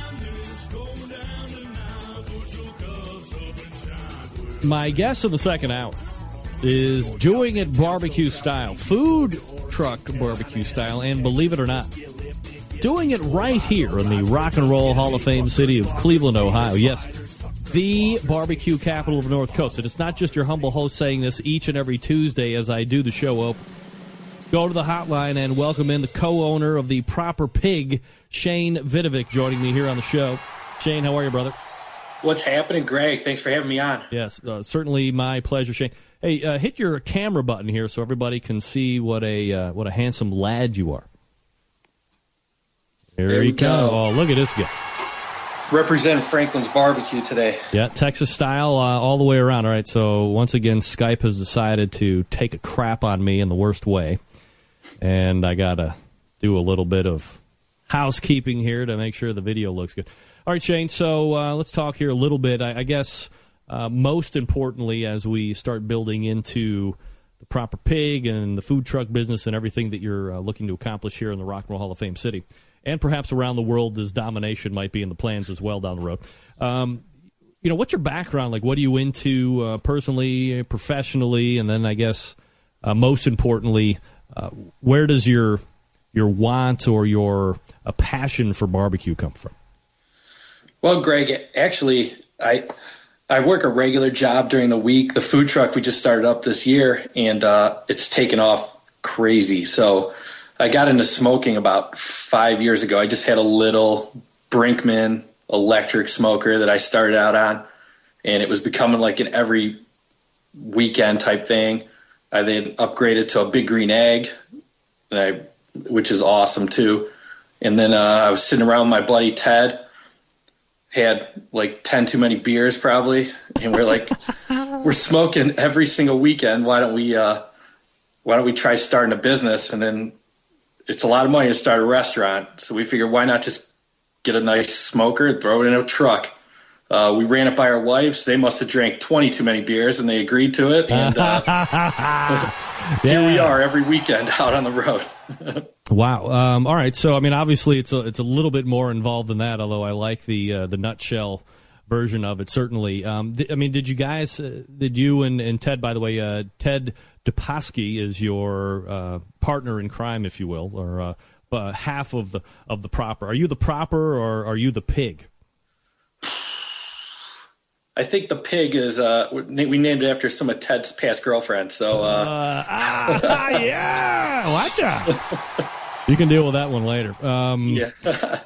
So, uh, like, I mean, you guys just fans of, of barbecue, or did you uh, did you think it was a niche here in Cleveland that was you know wanting, or, or what?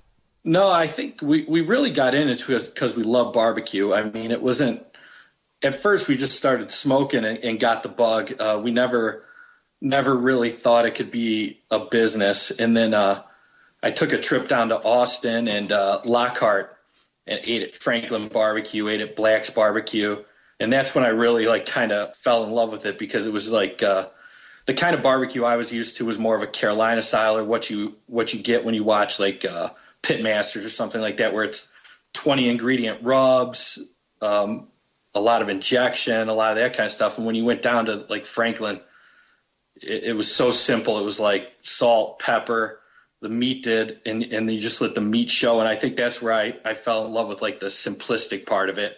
And then i was like you know you see all these guys doing it in a city like austin where it's there's a million barbecue places and there's still so many people making it. It, was more of like a lifestyle.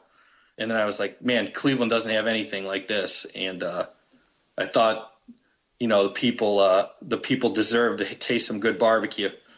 And, and I think it's important. I mean, obviously, I can sit here and talk about it each and every week, and there's probably, uh, you know, a certain amount of um, lip service or, or non lip service uh, for me to say, look, there's really not a barbecue scene in Cleveland or really anywhere surrounding uh, uh, surrounding it. A lot of towns and cities across the country like to lay claim to some type of barbecue, but it's really not happening here. So, as somebody who is not the host of this show, uh, that being yourself, Shane, I mean, talk about a, I guess, how awesome Cleveland is in the food scene in general, but then really, I guess, uh, you know, bolster my position by saying it has nothing to do with barbecue.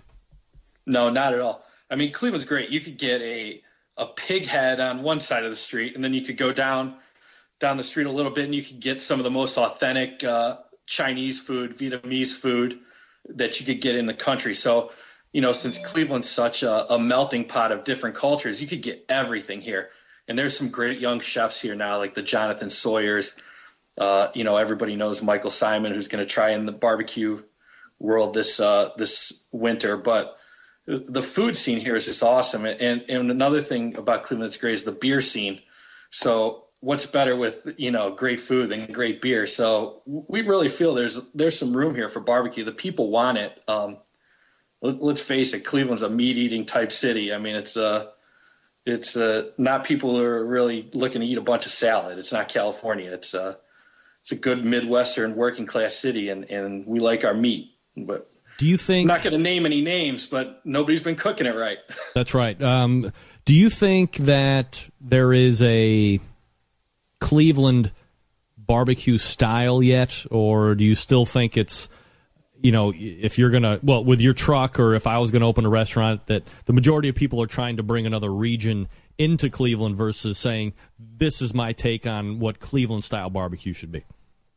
I think if you really looked at Cleveland barbecue, it'd be more like the the po' boys uh, or the ribs, but it's mostly a. Uh, it's not really slow smoke type barbecue. I think you're looking at more like grilled stuff, what I would consider grilled. I'm not saying it's not smoked for a long time. It's more grilled, and and I think unfortunately a lot of places are doing the the whole reheated type thing where you know they're cooking a couple days a week and then reheating the rest of the week, so you're not really getting that that fresh meat. You know, and you're not you're kind of getting shortchanged a little bit. Where when you go to a place like Texas, which is why I fell in love with this kind of barbecue, and this is why Ted and I decided to go with this kind. They're chopping it up. They're cutting it right in front of you. It's served right to order, so you're getting fresh stuff. You know, you don't got to worry that it was cooked two days before and just drowned in sauce. And, and we don't put sauce on anything. If you want to put sauce on it, go ahead. But uh, we let the meat be the star of the show. A lot of people wanted me to ask you this. Uh, you're from Cleveland. Obviously, you are in the barbecue business, so you probably spend a lot of time going around Cleveland barbecue restaurants. And, mm-hmm. you know, a couple months ago, three, four, five, six months, whatever it is, uh, Al Bubba Baker was on the Shark Tank. He had his boneless rib steaks that, you know, to his credit, went over very well with the Sharks. He had a mm-hmm. couple of them uh, contending for him, and uh, ultimately he, he chose one, and uh, boom, they're in production. Um, but have you ever eaten at Bubba's Q? A uh, and B, yay or nay on the barbecue? I have eat. I've, I've eaten at Bubba's Q, and uh, I eat the boneless ribs, and, and they're fine. I mean, hey, Bubba's a big man. I'm not going to go talk too bad about his barbecue.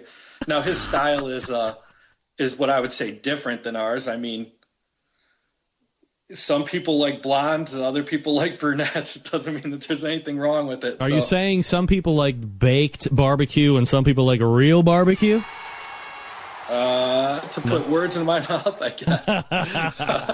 yeah, you know, I I just think uh, ours focuses a little bit bit less on sauce and stuff like that, and and the slow smoking. I mean, it's it, it's true Texas barbecue. I think it's different than maybe what they portray on TV, where you see all the the saucing and and that kind of stuff. Uh, we were just in a, a, competition up here in Cleveland, which I know probably a lot of your listeners would laugh that we even had a barbecue competition up here in Cleveland, but we opted to to cook the way we always cook and not sauce anything and and turn in what we would normally turn in, and we ended up winning the competition. So I think that goes a long way into, into showing how Cleveland's ready for champions, real Texas barbecue. Right. Yeah. I'm not bringing schmucks on this show. Uh, Shane Vidovic joining me here on the show from the Proper Pig. Uh, his partner is Ted Doposki, and he is the other uh, co-owner of the Proper Pig. Uh, not with us tonight. Um, Ted, when you guys or Ted, Shane, when you and Ted are talking about, or, or, maybe throwing around the idea of getting into the barbecue business, and aside from having some adult libations, perhaps in excess, um, at some point you have to sober up and realize that uh, this may or may not be a good idea. So, what did you guys take into consideration as far as these are some things that we should really focus on to, to see if this is a viable idea or not, and, and what direction we want to go in. Is it a restaurant or is it a is it a food truck type of a situation? Because food trucks seem to be uh, very popular these days, especially over the last two, three, four years. Well, in our situation, since we worked regular jobs, it wouldn't make sense for us to have a brick or mortar. We wanted to start off a little bit slower, so we thought, okay, let's put a let's put a food truck together. So really, what we had to learn we weren't worried about the barbecue. We felt like we had pretty good skill at cooking the barbecue. Um, my mom says she likes it. Um, just kidding.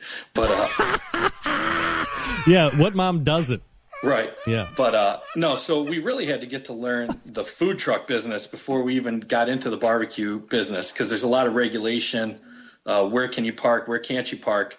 Uh, it's all marketing. You got to meet the people that you could get into the right events, or you're, if you're not making any money, you're going to go out of business no matter how food how good your food is. So once we figured all that stuff out and actually built the truck, which took us probably four months longer than what we thought, um, the next big challenge was trying to decide how much food to actually cook, um, which we're still trying to fine tune. We just did a a big flea market this weekend, and we sold out of of over 200 pounds in about three and a half hours. So it's good and it's bad because we'd rather not run out, not run out, make a little bit more money, but it must mean we're doing something good if if we're getting that kind of demand. So it's uh, it, it was definitely uh, an eye opener because neither of us had any food experience other than maybe a year of working at Taco Bell when we were in high school. So it's uh, you know I, I think we we have an advantage because our food is it, it's not rushed. We we cook it overnight. It's all 12 hours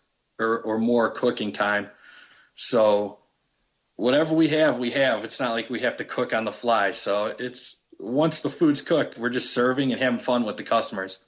All right. So when you were talking about, uh, or you decide it's going to be food truck because you said you have the day jobs. You're not going to kick those and do some, you know, wild exercise and futility right. and, and, get the restaurant crash and burn. And you know, now you're divorced and you're living right. with Ted, trying to figure out, you know, who you're going to be hooking up with to make ends meet. Right. Um, so food truck it is. Do you like is there like mentorfoodtruck.com that you can go and buy food trucks? Or uh, how are you locating a truck? And then like are you turning it into a food truck that you want? I mean how does that i mean that's a pretty uh, important part of this whole situation. Well we went first of all we went to the most reliable place you could ever go to buy anything craigslist. Yes. And, uh, that and murderers. Right. So we found uh, the greatest truck you could buy for about twelve hundred dollars, and uh, and drove down to Columbus and, and well, what, checked it out. What kind uh, of a uh, truck is it? Is it a food? Is it an existing food truck? No, no, it was a like a bread truck. It was a 1985 Chevy P30, like a step uh, van. Step van. Yeah, and it had nothing inside of it. it. I mean, and Ted and I know absolutely nothing about trucks. It was snowing out. We just saw it and we bought it and you know, we've already had to replace a front end and a transmission, but we learned a lot and we built the entire thing on the the entire thing uh, from the ground up. Um, we had we mounted a we cook on an FEC 120 Cookshack that's uh, mounted right inside the truck. We wired the truck. We have the refrigerator in there. We have everything you possibly need. It's like a little rest, like a little restaurant. Um, and mind you, we're not really handy guys. We did a lot of YouTube, did a lot of internet searches, and and that's about it. That's how we learned how to do it. And uh, we've got good reviews from the health department. That they say we d- did a great job. So, guess we're not that dumb. but So initial investment, you got twelve hundred bucks in the truck itself. How much money are you sinking for the retro to, to actually make it a food truck? we're probably at about twenty to five thousand, maybe, because the smoker itself costs more than a truck. So uh, it's uh, you know, there's a lot of build out, insulation, windows. Um, er- the truck has water heaters, water pumps, water tanks, uh, refrigeration. So we always joked our first rule about building a food truck is don't ever build a food truck. So I mean, you were in, uh, you know, about almost three times, well, shit, four or five times uh, almost uh, the the cost of what the actual truck was when you're doing all the retro stuff. As far Right. as cookers are concerned, you said you did the uh, the FEC 120. Uh, Yeah. There's a couple different models of FE cookers to use. Uh, I guess how do you land on? I mean, certainly uh, Cookshack brand is um, beyond approach. It's uh, an excellent cooker. FEC 100 obviously heavily used in competitions, uh, but I'm assuming it's the 120 um, for uh, a couple of other reasons aside from. Uh, or did you were you considering the FE 100 as well? You know, I talked to Cookshack about it uh, because the the E FE, FEC 100 is what we initially were looking at, but basically our truck's a big bomb, so if it catches on fire, it's probably going to explode. And uh, explained to us with the FEC 120, the the uh, firebox is completely separate from the actual crate, so the flame there was there was a lot less chance of a, a grease fire inside there. The last thing we want is to be sleeping and then hear the truck explode outside. Like uh, our neighbors would frown upon that. I, I'm pretty sure the homeowners association wouldn't really like that one. but uh, so that that's the biggest reason. I mean, we looked at every different kind of smoker that you could ever that you could look at, and we felt that that one landed on. We landed on that because it seemed like the safest. Um, we liked the pellet system. It was pretty hand, you know, hands free. Kind of set the timer. You know, when we're doing it with uh, on the side, kind of, we didn't have a lot of time to sit up all night and uh, watch the fire. I mean, if it was up to us, we probably would cook the way they do down in Texas, but it's just with the food truck. That's the only way we could pass the health inspection, and it's also an NSF approved unit, so no problem passing health inspection when you're cooking on the Cookshack. All right, so uh, you have the cooker picked out, you have the truck all retrofitted. Um, you've done your due diligence on how to, to go about getting you know licensed and and all that uh, health stuff that you were talking about a little bit ago. So uh, once you and, and Ted are on full go, did you have jobs lined up in advance of the truck actually launching down the road for the first time, or was it something where you you had it and now it's like, oh, oh uh, it's done. Now, crap, we got to actually go out and, and sell some jobs and start making money back. Uh, we had we had no plan. Uh, the first time we went out, we went to. A, we don't plan. We're not planning people. Screw we're it. Thinking, we're thinking about expanding now, and we're like, well, maybe we should talk to people that have done it before. And we're like, ah, that's not the way we Forget do it. We'll No way. We'll just figure it out. Right. But no, we uh, uh, honestly we got kind of lucky. We we answered a call of somebody on Twitter to to cater a party, and it ended up being somebody that was. Uh, pretty in the know here in Cleveland, and, and they hooked us up with a couple jobs, and then people see us out, and the truck's the best marketing. You know, we came up with a pretty cool logo people like, and, and honestly, Ted and I are just pounding the pavement. We're always on Twitter, on the internet, uh, just searching for the next place to go. Um, you know, barbecue is a great thing because there's festivals that we could fit into. Um, there, a lot of people love barbecue. I mean, it's it's uh, it's one of the most popular kinds of cooking in the world. So we uh, we could do a rib cook off or a barbecue competition, or we could also just go park in the street somewhere. So there's we're pretty lucky when it comes to that. Um, but we're always trying to book, book, book stuff uh, every single day. And, and you know, we got a late start this year, so we missed out on some of the big food truck events Cleveland has too. So next year, it's really we're really expecting big things. Uh, Shane Vidovic joining me here on the show. Shane, can I uh, hold you over for a break and then we can uh, talk a little bit about menu and, and, pricing and all that stuff? Sure, sure. All right. Uh, Shane from the Proper Pig joining us here on the show. Uh, we will uh, ramp him down. Go get a libation, Shane, if you want. enjoy the read here as we talk about my good friend Dave Bouska, who was on a little bit earlier, Butcher's Barbecue. Uh, folks, if you're like me, you're always looking to step up that barbecue and grilling game. We talked with Dave uh, a little while ago about the new pork injection. He's got that open pit flavor pork injection. You know, when I hear the words open pit, I'm like, no, barbecue sauce, orange, stain of death. No, no, that's not it. This is something. If you've been looking to add a little different flavor, a little uh, savory to the pork, get away from that sweet stuff that everybody's using. I mean, you heard Dave say it himself. Look, I, I want to offer up something in the tent that isn't going to be the. What's the one thing that I've been talking about for months and months and years, maybe? A lot of people are turning in similar stuff. Who's going to decide to get outside the box and offer up something that's going to set yours apart? Sure, there's a risk. Might be a little bit more offensive or less offensive or whatever, but take the risk. The risk is worth the reward. ButcherBBQ.com is the place to go. Uh, if you have a brick and mortar facility that sells David stuff, go there first. Support the brick and mortar stores first and foremost. But if you're like me and you don't have any access anywhere, ButcherBBQ.com is the place to go.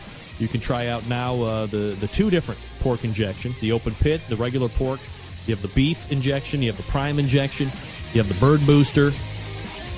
What is that? Uh, pork, pork, beef, beef, and chicken. It's five different kinds of injection as the whole, but even the chicken has a number of different variations as well. So lots of different ones to choose from, experiment with. You heard Dave say he was using rotisserie chicken injection in his pork for crying out loud. Mix it up, live a little. Variety, the spice of life. Four chicken flavors, two pork flavors, two beef flavors. Uh, as I said, variety, the spice of life. Uh, if you're looking for go-to rubs and sauces, Butcher's has it as well. Uh, Dave said he's working on some new rubs that may or may not be available for sale here shortly. You know I love the honey rub. Uh, I once had a five-pound bag that is now a half a pound bag. Oh no! I'll be ordering more shortly. And then of course you have that sweet barbecue sauce. If I'm not making my own, I make sure I keep at least four or six bottles stocked in my barbecue vault because I want something that I can trust, that I can go to, that I know not only is my palate going to be happy using it, but my friends, my family.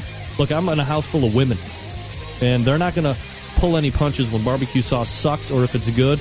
And Butcher's barbecue sauce, undoubtedly good, revered in this house. ButcherBBQ.com is the website. That's ButcherBBQ.com. Try the new open pit pork injection. You'll be happy that you did. Shoot Dave emails. He will converse with you should he see fit. Don't ask stupid questions. Ask good questions. Dave will respond back in kind. ButcherBBQ.com. Always trust your butcher. We're back with Shane Vidovic, Proper Pig, right after this.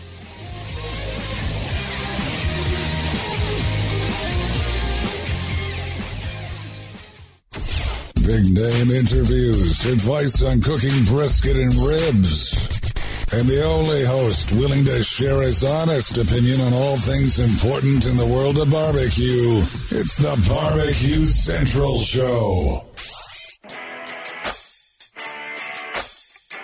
All right, welcome back. 216-220-0966, greg at the bbqcentralshow.com. We are talking with Shane Vidovic from The Proper Pig. That is a food truck based here in the Rock and Roll Hall of Fame city of Cleveland, Ohio.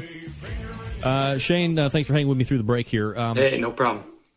Menu, whether it's restaurant, uh, whether it's food truck. I mean, you know, here in Cleveland, there is, um, you know, not a uh, what I would call a shit ton of food trucks, but there's a, a decent amount. But they seem to be spawned off of what is a successful brick and mortar restaurant. Uh, Fahrenheit has a food truck. There's a couple other ones that I can't think of right off the top of my head that are brick and mortar based food trucks. Uh, but yours is different. Obviously, you are uh, in all encompassing. It's the food truck or, or, nothing with you. So, how do you decide menu wise uh, what's going to make it to the truck? Um, did and I guess how has, if at all, has the menu changed from when you first started? or, or had an idea to do it, and what was more realistic and, and what actually made it on the truck? Uh, you know, when we first started, we had a lot more sides. We were doing like macaroni and cheese and beans and all that kind of stuff. But people didn't really even want. It, it just wasn't.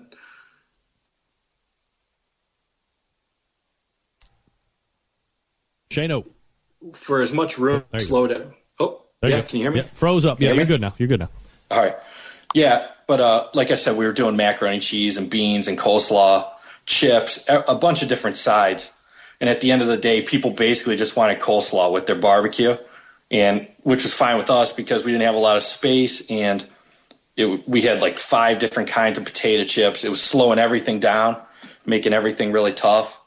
Um, so the sides are what we we mostly cut down on. So that's that's where we really cut back. As far as what we want to do, being in Cleveland, we're not held to any kind of specific style of barbecue, so we could do it. We could screw around if we want to smoke a bacon wrap meatloaf and sell it. We could smoke a bacon wrap, meatloaf. If we want to do brisket nachos, we could do that. But but every time you come out to see us, we'll have brisket, uh, pulled pork, um, and Texas hot link sausages.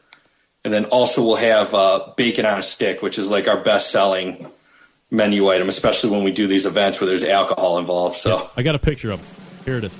Ready for this? Bacon on a stick. Boom. oh my god.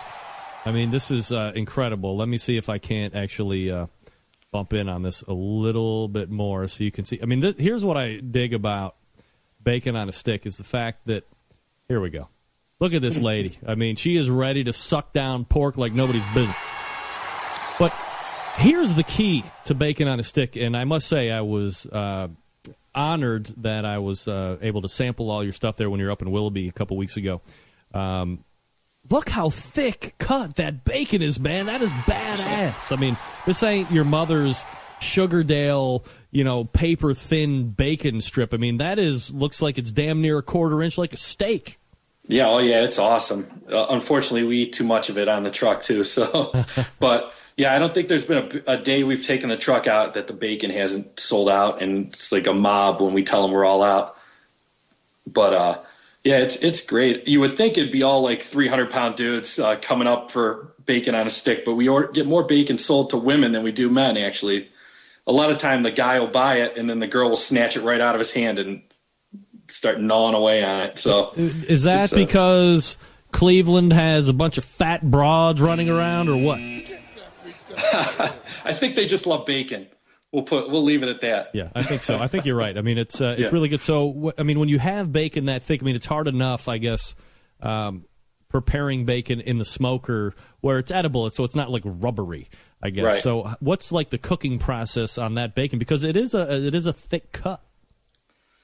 Uh, you know, the the great thing about the bacon is we could cook it a little bit long. If it gets a little ex, a little crispy, people love it that way too. Because you know, there's two different camps. There's the crispy camp, and then there's the the kind of not so cooked camp. So if we we'd rather if you cook it a little bit too much, there's a lot of people that love it crispy. But uh, really, the key to the bacon is the glaze that we put on it. We add you know like a brown sugar, maple syrup. Uh, we add a little beer into the glaze, so it, it cuts some of the saltiness out of there. But we we basically just uh, put it in the smoker and let the smoker do its job. You know, it's uh, maybe about 45 minutes in, inside the smoker and it's ready to go. As far as the hot links, which you know, all things being equal, when I was uh, sampling all the products there at uh, the at the beer fest or whatever the hell that thing was, the bourbon fest, um, the the sausage was phenomenal, and it was. This isn't something that you're just rolling up and getting. You're actually got some guy and uh, I forget it was like Central Ohio or Columbia Station or somewhere like that who's Yeah. making it for you. I mean, it's uh, it's really top notch stuff. So I guess uh, you know where did you get the recipe and how did you find some guy to, to make it? You know, really, I just it it, it comes from when we ate down in in Texas, where it's uh, you know, it's just the it's basically beef and pepper and cayenne pepper and salt. I mean, when it, we're not we're a little bit different than like your typical like competition barbecue guy. We'll pretty much tell you everything that's in any of our food. We're not too worried about it. I mean, it's uh, we're cooking we're cooking the food to make people happy and and, so they enjoy it we don't care if we're winning anything or doing anything like that. So if you want to go home and uh, and cook what we're cooking, that's fine by us. We'll uh, give you the recipe if you want. A lot of that comes from Aaron Franklin down in Texas. You go on the internet, he'll tell you exactly what he puts on every how he cooks all his food. He's not worried about it. You know, it's the it's for the soul more than you know. We like to make a little bit of money, but you know, barbecue's something that anybody can do in their backyard, and and uh, there doesn't need to be any secrets. We're all just you know, ultimately everybody stands around their barbecue, drinks some beer. You know, so it's uh, that's how we like to run the truck. Shane Vidovic joining me here on the show from the Proper Pig.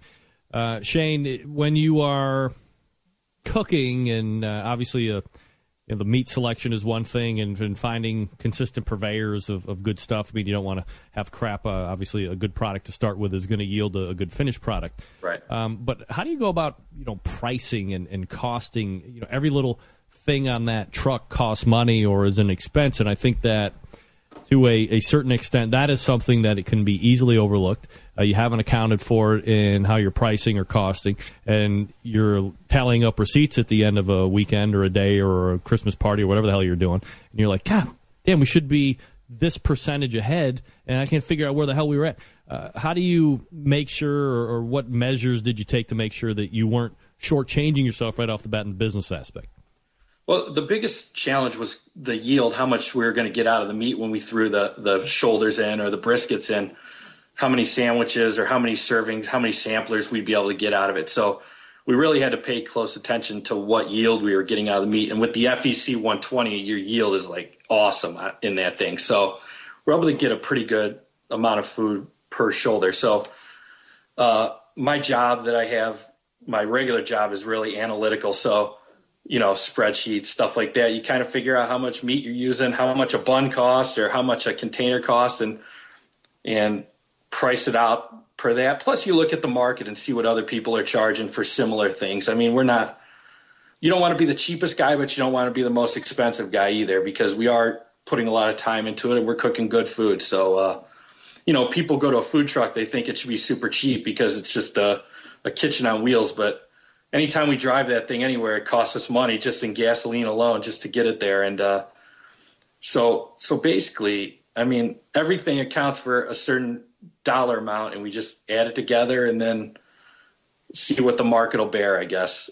And you know, different events kind of have different pricing ranges too, no matter where you're at. You know, if you're doing a small church event, you might sell sliders and charge a little less than if you're on the street where people might want bigger sandwiches or something like that. So that's the best part of a food truck. We could change everything whenever we want to change it. So it's uh, it's great. I mean, it's uh, you know, it's definitely a good way for us to start out in the business. Yeah, I guess that was going to be the next question. Was do you have one set pricing model and it holds true from event to event to event? But obviously answered that, so you can kind of change on the fly as the situation dictates. Right. Um, you know, the next question is, you know, you mentioned you were at a, a flea market this past weekend and within three hours you're you're out of all the food. So you know, as you said, uh, curse blessing. Everybody ate your food. Obviously, they loved it. Uh, you wish you would have had more because you could continue to sell it. Obviously, because there was demand there. So, mm-hmm. leading to an event, uh, how are you figuring out how much you're going to cook, and and do you ever continually cook on site? Do you have like X amount pre cooked? And then when you show up to the event, you jam in, you know, ten or twelve more pork shoulders and three or four briskets just to have uh, in case, or is that like not uh, business prudent? Well, most of you know most of our stuff takes twelve hours, and most of our events aren't aren't close to that long. So certain stuff we could cook rather quick, like bacon, we could cook rather quick. Uh, sausages don't take twelve hours to cook, uh, and we could crank the heat up on the smoker a little bit too if we have to. But um, when it comes to pork or brisket, what we have is what we have when we pull in there, and if it sells out, like our brisket, we could barely cook enough to to keep it in stock because in Cleveland we're not getting too much. No, you're not getting too much good uh, good brisket. Uh, most people up here think brisket is is uh, steamed, kind of more more of the the Jewish cooking yeah. style, I guess, of brisket. So it's uh, the brisket. People get it, and it just goes like crazy. So it, it's like you said, it's a blessing and a curse. I mean, we we should we in coming up in the future, we're just going to cook more and cook more. And hey, if we have to take it home and eat it, that, or give it away to people, that's we're still getting our food out there to people, even if we have to give it to other vendors or or whatever. Just give it away. It's it's not the worst case scenario. I mean, we'll we'll be fine at the end of the day. But yeah, it's you know, it's it's hard to it's hard to judge that. That's been the hardest part of the business for us is to decide how much food to cook because we have no track record to go off of. So um, we've been pretty blessed though that we pretty much sell out everywhere. Even if we cook more than the previous week, it's always gone. So it's uh, it's very interesting. yeah, and obviously there's a reputation being built as well, which is a good thing. And you know, being the analytical guy you are, you're keeping track of where you've been at. If you're going back next year, obviously you can uh, make adjustments to that spreadsheet as well uh, from what Mhm. the the previous events have held for you. Um, where uh, obviously you want this to be a success. Like, where do you see this? You know, in a year from now or two years from now, do you still see you and Ted working day jobs and doing this part time, or is the goal for one or both of you to to be at this full time and, and have multiple trucks? And is there a, a restaurant dream in the future? Like, what's the what's the 5, 10, 15 year plan? I think the the ultimate dream would be to have a restaurant uh, similar to like the ones you see in Texas, where you walk up to the counter, place your order, or I'm slicing the meat right there, the other one's throwing on the sides, and a couple pieces of white bread. You go and you go sit down and eat. You know, maybe at a at a shared table where you meet people you may never met before, kind of community type thing. You know, Cleveland's becoming uh, a little bit cooler when it comes like that. There's there's a lot of more community. There's a pretty big community feeling, and uh, I think that's kind of how we would want to feel if we had a restaurant. Um, maybe that's a couple years down the road if we're lucky. Um, but for right now, next year we're just going to hit it on the truck as many times as we can and and uh, crank it out. And but I don't think we'll ever open up another truck. I think uh, the next step would be a brick or mortar place because it's just you know Cleveland. It snows like what eight months out of the year, Yes, so uh, that's right. we got a couple events planned for the winter, but it's it's not going to be fun to stand out there in the freezing cold. You know, like uh, so. You know, maybe something small. Uh, you could kind of control your costs a little bit more if you if you do it uh, the Texas style, where it's all like uh, cut to order and serving, where you don't have to have waitresses and stuff like that. You know, place where you go down with your buddies and you grab a beer and eat some good barbecue. You know, that's always been my take. Is you know, you know, because my mom says that she loves my barbecue as well. Jane, maybe didn't know that.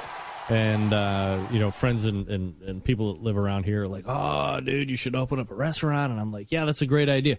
Except for the fact, as you mentioned, that it snows like seven, eight months out of the year. So Yeah. to me, it's like the best thing that you could do is find a like a an abandoned Tastee-Freez Mm-hmm. Overtake it. Kind of like Todd Johns was talking about in the first hour with his Plowboys. He had a, an old Rendy's that he has since renovated. But, you know, for me, not even that big, just like an old ice cream place, renovated a little bit, stick a smoker somewhere, uh, whether it be out back cooking live fire or uh, something like an old hickory or an FEC or something like that. Um, m- me, maybe my wife, or some you know hot high school chick or something like that to serve. Um, but no eat in, you know, no as little overhead as possible. And then, you know, at two thirty, once I've sold out of all my meat, I hang the sign. Everybody comes back the next day. I just don't see that concept working here because nobody's going to wait outside starting now Yeah. through the end of March. So, I mean, it has to be a, a more traditional restaurant setting for you to, to really go after. And I think that's what you're talking about. Right, exactly. Yeah. You know, Chipotle's kind of changed the way people look at restaurants Yes. anymore. People wait in line in that line to get a burrito for a half hour. You know, they'll have 50 people deep in there, you know. So, I don't know. You know, part of us like to to look at the numbers, but then as you could tell from the truck, we don't really plan too much ahead. We might just one day jump into it. So, it's uh it, I don't know. It's an adventure. We don't think too far ahead. So, it's uh but yeah, I, I, I totally agree. Um, but I also waited in line at Franklin's barbecue for forty or for four hours in forty degree weather in the rain. So I'm not the guy to ask, probably. So All right. Well, let's ask But- you this uh, since you waited in the line. Uh, life changing or life mistaking? oh, life changing. That was that's Really? what drove that's what drove me to this whole thing. I, without waiting in that line, I probably would have never uh, never have gone through with my Yeah. part of the truck. you probably I- waited so long you contracted malaria or something like that for credit. No, the atmosphere is awesome. People are tailgating. It's like tailgating. You're drinking beer and you're you're just waiting. You're meeting. You're making new friends. People in the line. Everybody's looking for good barbecue and basically when you get in there, you're just ready to hand over your whole wallet because you're so hungry. and, uh, let me let me ask you this question, and uh, I know Aaron is actually a fan of the show, and he listens late night while he's uh, making all the barbecues. So shout out to Aaron for listening. Yeah. Um, hit me back. We need to have you back on. Um, do you think that Franklin's has become so popular?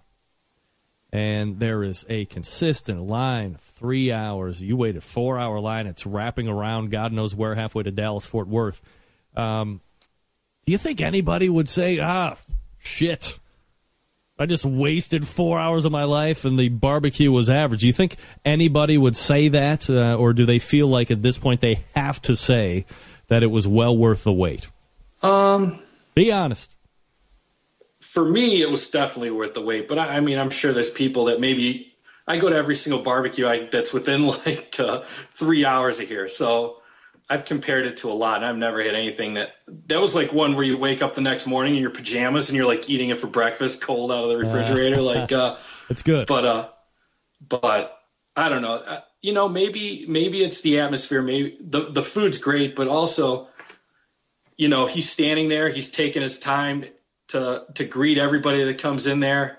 It's more of a it's more of an experience yes, too. Right. You know, it's uh there's something to be said about about somebody that's in it to do the because they like cooking than to just make money. You know, it's uh I'm sure he's making plenty of money, but he's also there at two in the morning to, to check the smokers and everything like that. And and you know, he's probably exhausted, but he's in there greeting you know, I shook his hand. Everybody in the line shook his hand, and I think that's uh, that's also what people love too. It's a really down to earth place. It makes you feel like uh, like you're part of something. I think too. Shane Vidovic is uh, co-owner of the Proper Pig Smokehouse, a food truck right here in Cleveland, Ohio. Uh, do you have a, a, website, Shane, or you just go through the Facebook or what? Yeah, we're we're on Facebook and Twitter. Uh, Twitter's uh, Proper Pig Barbecue. Facebook's Proper Pig Smokehouse. Um, like us, check it out. We're always posting pictures. Uh, we're always watching everything everybody's doing in barbecue, so we try to retweet some cool stuff that we see. Uh, it's a, it's a lot of fun, man. If you're not on that Twitter, you're, there's no way uh, there's no way you're gonna live in this business. That's so right. It's a, Get on the social but, media. Uh, you know, Shane. it's been a great summer, and it's been a great summer in Cleveland. You know, Absolutely. Uh, first, we got great barbecue, and then second place, we got uh, LeBron back. So yeah, championships are coming back home, baby. Yeah. Uh, well, coming back home. Chances are coming home finally. Um, all right, uh, Shane Vidovic from the Proper Pig Smokehouse food truck right here in Cleveland. Uh, really appreciate the time, man, and uh, we'll we'll talk to you soon. Hey, thanks a lot for having us. Yeah, you got it. There he is. Shane, partner Ted, keeping it a real, holding it down, holding it down right here on the mean streets of Cleveland, Ohio, with the proper pig food truck. Now, that's what I want. It's the straight cash dope from somebody that is living the barbecue business in Cle- Cleveland. He is the Proper Pig Smokehouse. Find him on the Facebooks at Proper Pig BBQ on the Twitter. Doing it, doing it because he loves it. All the way back in the first hour, we had Todd Johns of the Pork Pulling Plowboys talking about his two new restaurants. Talked with Dave Bouska from Butcher Barbecue, talking about the open pit flavor new pork injection that he has, butcherbbq.com, or if you have a brick and mortar area, check that out first, support them, and then if you can't, go online. And then Shane Vidovic from the Proper Pig helping me close out the second half of the show. You have raw cast iron, folks. Reseason it each and every time. As it starts to cool down from use, hit it with a grill brush, make sure it's clean, and then spray a little Pam. Pam. A little Crisco. Rub it on there, let it burn back in. You get generations of rust free service. Also, oh, no, hell no, Dam, hell no. Ugh. I forgot to turn off the automatic fade. Anyway, Generations Rush It's also September 11th, 2001. I will never forget. Until next Tuesday at 9 p.m. Eastern Standard Time, is your program host and proud U.S. American Greg Rempe. Good night now.